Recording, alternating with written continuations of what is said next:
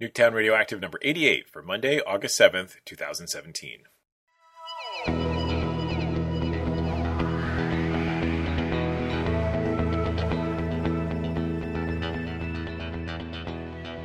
On this episode of Nuketown Radioactive, we catch up on the web redesign, talk about summer vacations and summer reading lists, complete the quest for a beanbag chair, and offer a review of the Amazon Dot, Amazon's always on, always listening digital assistant.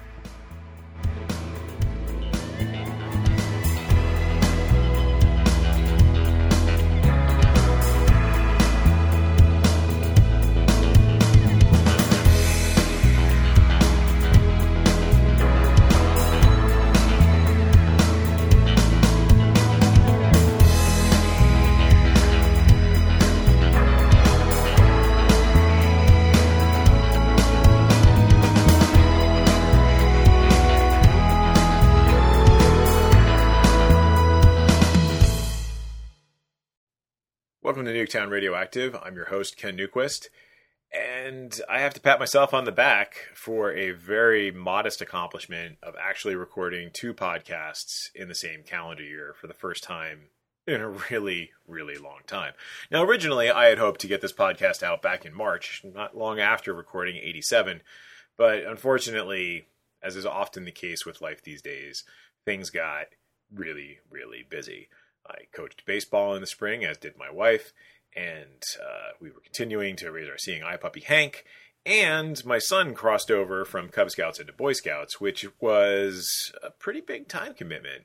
All of a sudden, we were going to troop meetings on Mondays. Gosh, going on camping trips. We went to a, uh, a camporee in New Jersey that had something like 10,000 scouts. We went to Philadelphia in June, like just basically just one thing after another, which is great. It's been a fantastic experience. He is loving it, but every one of these things just took away from my ability to sit down and record a new podcast. Another of those things has actually been the Nuketown website redesign, which I've been steadily working on since gosh, I think February.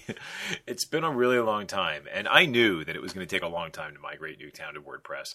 I knew there was a lot that I was going to have to go back in and edit. And I thought I would be able to knock it off over spring break back in March. But unfortunately, it just didn't come together as quickly as I'd hoped. And part of that was being a little bit of a perfectionist. And part of that was actually going back and editing things like I talked about in the last podcast. But you know, at the end of the day, it's just there's a lot of stuff that has to happen when you're migrating over a decade's worth of content. So I've been steadily picking at it. The good thing is that all the content is actually migrated at this point. Almost all of it has been edited, although occasionally I'm still finding pages that I forgot about. And during this whole time, I've actually been writing new content. So I have been steadily putting together new movie reviews, new music reviews, these podcasts, basically just trying to get back into the routine of actually publishing things on Nuketown on a regular basis. Not every other day, not going bonkers and putting together cool editions on given topics like I did way back in the 90s, but just making sure that I'm writing something once a week because I'm happier. It helps the site, and it's just a, it's just a good thing to do for me. So anyway, the redesign is progressing. I'm hoping that it will launch sometime in September once we get past the start of school crush and all of that. And then we will finally, and if you're really lucky, there will be this podcast as well as episodes 87 and 89. As I mentioned in the last show, I'm only going to release new podcasts if I can record three of them. I need to get back into the routine of actually doing podcasts. I really enjoy it. It's it's a lot of fun. It forces me to think in different ways. It forces me to talk and actually think about my words more purposefully, which is always good. But I am not going to release a podcast and then, you know, wait for a year to see if I can get another one in. It's got to be a routine or else I'm not going to do it. So the title of this podcast is Summertime, and let's talk about some summer. It has been one excellent summer, which is actually the title of a, of a post I did up on Nuketown guess in early June. For a long time, my family has been talking about going west, which is flying out to Salt Lake City in Utah, visiting my wife's relatives in Salt Lake, and then getting together with them and basically driving around out west, going to Idaho, going to Wyoming, visiting Yellowstone, going to the Grand Tetons. And it's a thing we've talked about, but quite honestly, there's logistical challenges in terms of finding the time to do it there was a question of the kids being old enough to really appreciate it. And finally, there was a financial consideration because this is not a cheap trip. Flying everybody out there cost a good chunk of change. So we needed to be able to make sure we could actually do this trip and do it well. And this summer, it finally all came to fruition. I got to say, it was it was really fantastic. I've become something of an outdoor geek over the last few years, largely because of our summer vacations to Lake Champlain, but also because of my son's involvement in Cub Scouts and Boy Scouts. We've been spending a lot more time camping and actually just getting away. And I love being able to disconnect. I don't think that my 20 year old self or even my early 30s self would have appreciated it as much. But with as many responsibilities as I have now, as much work I have to do, and with all of the kind of always on connections of modern life. It is really fantastic to be able to get away for a weekend or get away for a week and unplug and not deal with any of that. If I go camping with the Boy Scouts and my son, hey, I've got my phone off. I might bring my Kindle so I can read, but I don't bring any video games. I don't bring my DS. Part of that is to set a good example for the scouts, but also it's just because we're busy, we've got a lot going on, and really the point is not to engage with technology. It's to relax, take in the wilderness, kind of enjoy yourselves and, and switch gears. So that's really been fantastic. Going to Yellowstone was actually just kind of continuing that theme. So I have to say, this was not actually a backpacking trip or a hiking trip or anything like that. Our trip out to Yellowstone and to the Grand Tetons was much more of a conventional family vacation. So we drove, we flew out, then we drove up to Yellowstone, and we saw the we saw all the classic sites. We saw uh, Old Faithful, which is pretty impressive, and then we saw all these amazing hot springs. And I have to say, although Old Faithful is the thing that people talk about, the Grand Prismatic Spring is just so much more awesome. It is, has such uh, amazing, vibrant colors that come about from the um, the algae that actually grows in the water that percolates up out of the spring. There's this awesome clouds that kind of like mists that hang over it and are illuminated by the vibrant colors of the different algae. And it's just this amazing, surreal landscape. So we took in all those things. We went and we saw some of the other hot springs kind of scattered around Yellowstone. We got to see the wildlife, and it was a lot of driving. We did not do any of the backcountry hiking. We did not do. We didn't do any camping in Yellowstone. We ended up uh, renting a cabin with my wife's brother and his family. And that was fine. I mean, it's good to go to Yellowstone and see these kind of just natural wonders. I'd love to go there again and do some hiking which again is not a thing I would have thought I would have ever, ever have said, but I think it would be really cool to actually spend some time in the backcountry. Now, admittedly, there are bears and other dangers they have to be aware of, but it's such a cool terrain, and it would just be really cool to kind of get away from the tourists and get into the more remote areas of Yellowstone. That having been said, the tourists were fine. Going and seeing these sites was really just it's it's just awe-inspiring. It's really cool, and I have to say, it, it gave me all of these really great ideas for my Dungeons and Dragons and science fiction campaigns.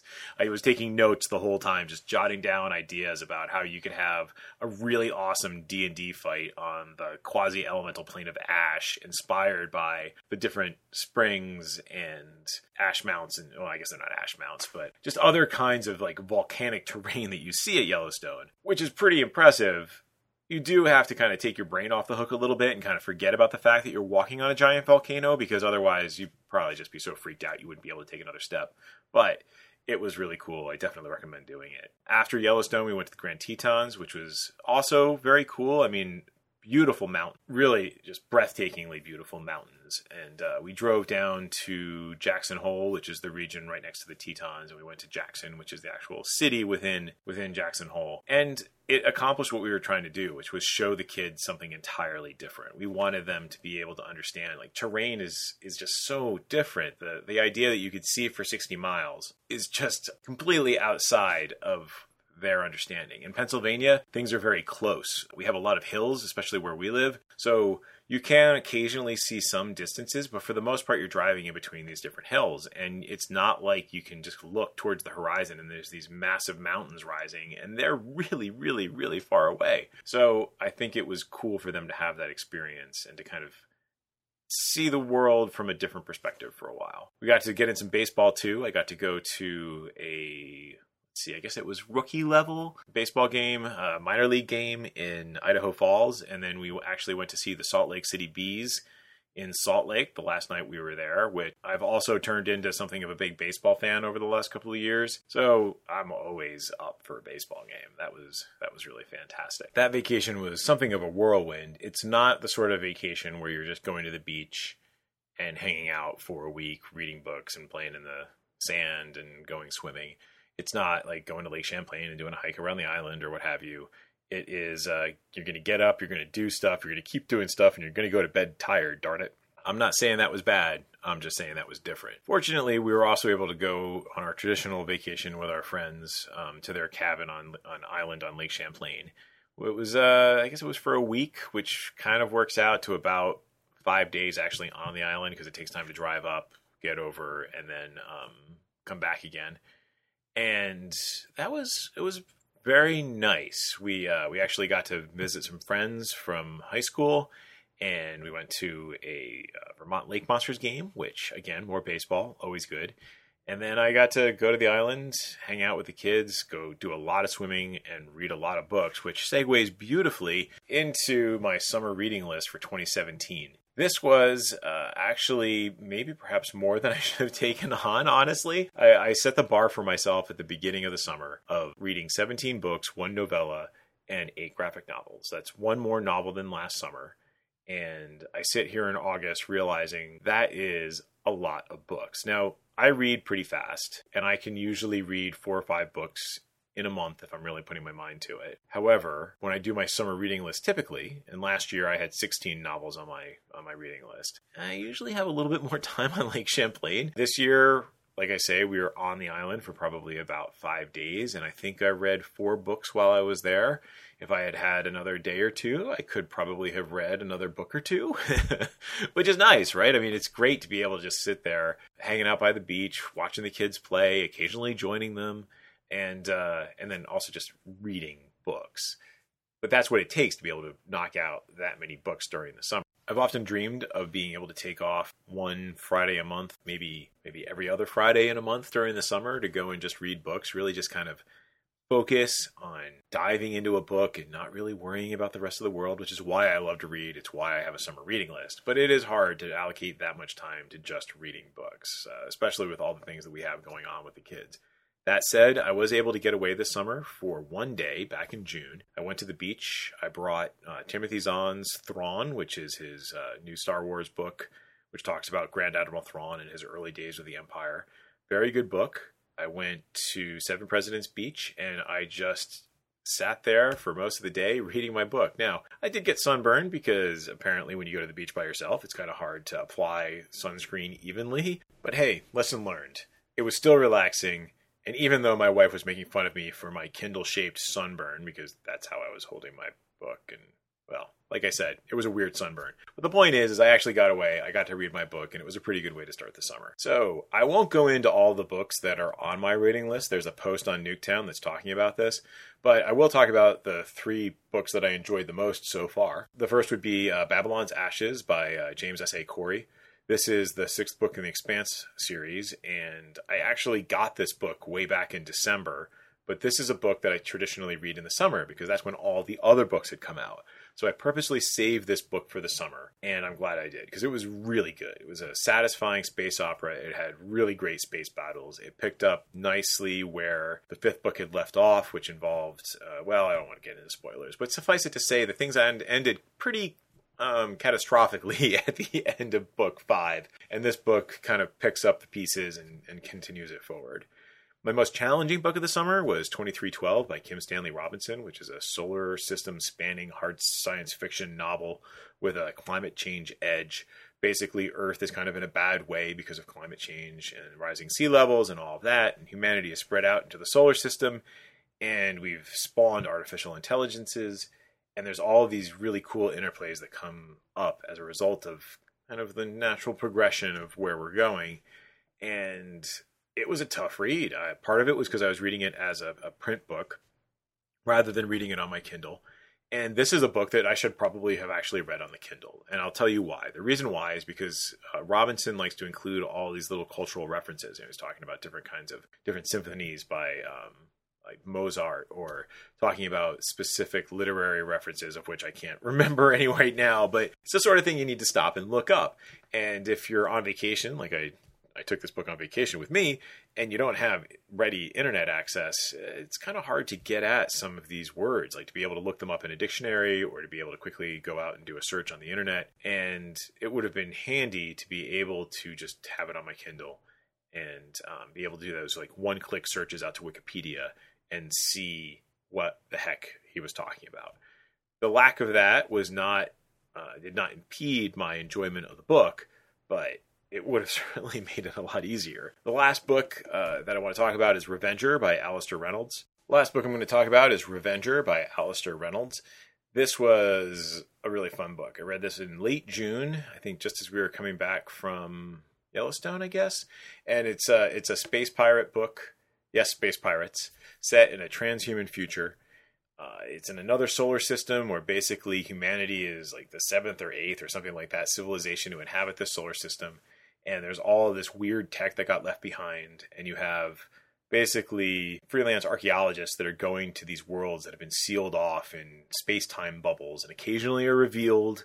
And you can go in and visit that world and plunder it for technology that you can go and sell. And then looming out in the depths of space there's this black solar sailed ship that's preying on all of these freelancers and it was it was really cool i mean it was a fast read It's exactly what you would want from a pirates in space sort of book. It's not Pirates of the Caribbean type pirates, but it's, you know, weird tech and strange interactions and people pushed to extremes, that sort of pirate book. And I very much enjoyed it. I think it was a good read, and I have to say that if I were to play Numenera again, I would want to play it in a setting like this, where you have really cool, weird tech that people barely understand, but there's some structure around it. The problem I had with Monte Cook's Numenera science fiction RPG was it, it's all about this world like a couple billion years in the future where technology is magic but it was very hard in that campaign setting to put boundaries around the technology this book takes that idea but kind of limits it. So you have the weirdness but there's boundaries to the weirdness. It was a it was a very good read and i definitely recommend it. So that odd little sound you just heard is called a stinger. It's part of the GarageBand suite and it's there because I don't have any promos anymore because all the podcasts I used to listen to have pod faded and the ones I'm listening to now don't seem to have promos. If you have a promo and you'd like to share it with me, I would love to feature it on the show. You can email it to me at nuketown at gmail.com. Many years ago, when I was a kid, my family had this awesome beanbag chair. It was red, I think it had a quasi leather cover to it, and it had all those little foam beads inside. It was probably about three feet in diameter and I loved it. I would plop on that and watch TV, play Atari, what have you. I have very fond memories of this particular beanbag chair. Now, unfortunately, I believe one of our family pets destroyed it in some way and it had to get thrown out. It did, certainly did not survive uh, my college years. And I've kind of always wanted one ever since, and there was never actually a good time to get one. And the other thing was, I couldn't find the one that would actually fit me. You know, when you're a kid, it's easy to fit into a beanbag chair. When you're an adult and you're 6'2, it's harder to fit into a beanbag chair. So I've been on this kind of slow moving, ongoing quest to actually get beanbag chair that would fit me. And I found one. It is made by Sumo, and it's not actually a beanbag chair. It looks like a beanbag chair. It kind of feels like a beanbag chair, but it's filled with memory foam. And it is a pretty cool technological advance over your traditional beanbag chair. Because if you did get a slit in this, and actually my kids cut the cover to it, this thing has a couple protections in place. First of all, there's two linings. There's the external cover, which is what mine got beat up with, and then the internal one that keeps the foam in. And then on the inside, you actually have foam. So if you did get a hole, you're not going to get little beads going everywhere. The memory foam conforms very nicely to your body, and the one I got is big enough to actually fit me entirely. I think it's gosh, I think it's four and a half feet in diameter. It is a pretty big beanbag chair, I have to say that. This thing has been fantastic for relaxing on my third floor game room. It is, however, really big. Really, really big. It does not fit into the corner of the room where I originally thought I might be able to put it on game nights, partially because there's already a lot of other family stuff in that corner, so I can't easily push it there. And it does not compress well, it really doesn't compress at all unless you're using some sort of an industrial process to get it back to the size that it came in. But that having been said, this beanbag chair, which I affectionately call Beetlejuice because it is big and it is red, is just uh, been a fantastic investment. I love it. I love coming up here and being able to play Fallout 4 for hours at a time or Forza or whatever, or even just read books.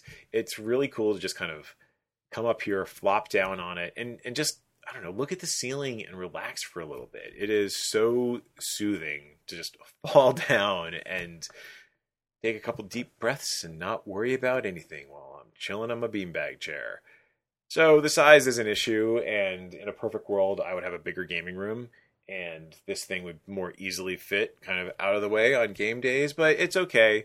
I can get it out of the way. We can still fit the, the folding tables in, so when we have game night, the guys can come over. We can play D and D. It doesn't really get into the way. It's a little bit awkward, but I wouldn't change it. I wouldn't get a smaller one. This is this is the right one for me. This is what fits me, and uh, and I wouldn't change it for anything.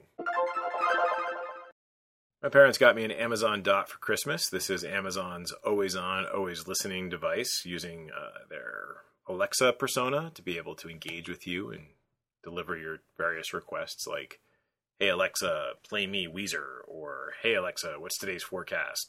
Whatever. Perhaps not unsurprisingly, my mom is also a big nerd, and she loves this thing. She's always using it to play music.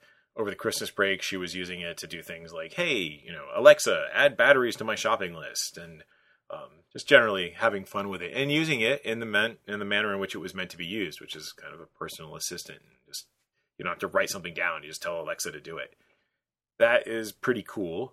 That having been said, it is an always on, always listening device. It's listening for the keyword, but it's connected to the internet, and those requests are continually going out. So, if you're really concerned about privacy, you may have a little bit of apprehension about this particular device. For my purposes, I decided to have it in my game room, which actually works out quite well. I love being able to walk into my game room and say, Hey, Alexa, play me some Weezer, or I don't know, Alexa, what's today's forecast? Or give me my daily brief, you know, those, those sorts of things. And then I can just, you know, hang out and it reads it out to me. Now, this is nothing I couldn't already get on my phone with doing a quick query, but it's cool to have this conversational interface. It's very Star Trek to walk in and, and actually use this keyword to say, hey, do this thing, right? And it's it works better, I've found, than um, Siri.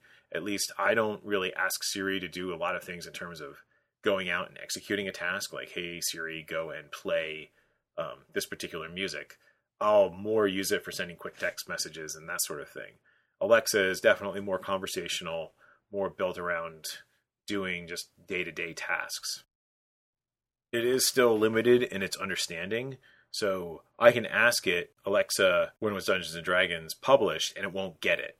But if I ask, what is Dungeons and Dragons, it will give me a history of D&D and including when it was published. It also isn't really good at conversation, so you can't ask it a question and then ask a follow-up question and expect it to actually follow that thread. My understanding from people who have the Google equivalent of this is that Google is better at following those kinds of threads, but I know from doing some reading online that Amazon is certainly working towards that particular goal. And I think that would be pretty helpful. Alexa also has this concept of skills, which are kind of like modules that you can install that allow you to do additional things with it. So, for example, there's a Jeopardy skill that lets you play Jeopardy. There's a This Day in History tool. There's a word game tool. It's just basically specialized things that you can do above and beyond kind of the baseline asking Alexa to do different questions. I haven't done much with the skills. I haven't found them particularly compelling, but then again, I haven't played with them, so what do I know? I can't say that the Dot has really transformed my use of technology. It's a cool toy to have around. It takes us one step closer to kind of this always on, interactive, intelligent universe that Tony Stark likes to live in but at this point, it's really just more of a fun toy than uh, gotta have technology. So that will do it for this edition of Nuketown Radioactive. I hope to be back soon, and by soon, sometime within the next four to six weeks. If you have questions or you'd like to leave comments, you can go to the website at nuketown.com and leave a comment on the show notes, or you can email me directly at nuketown at gmail.com.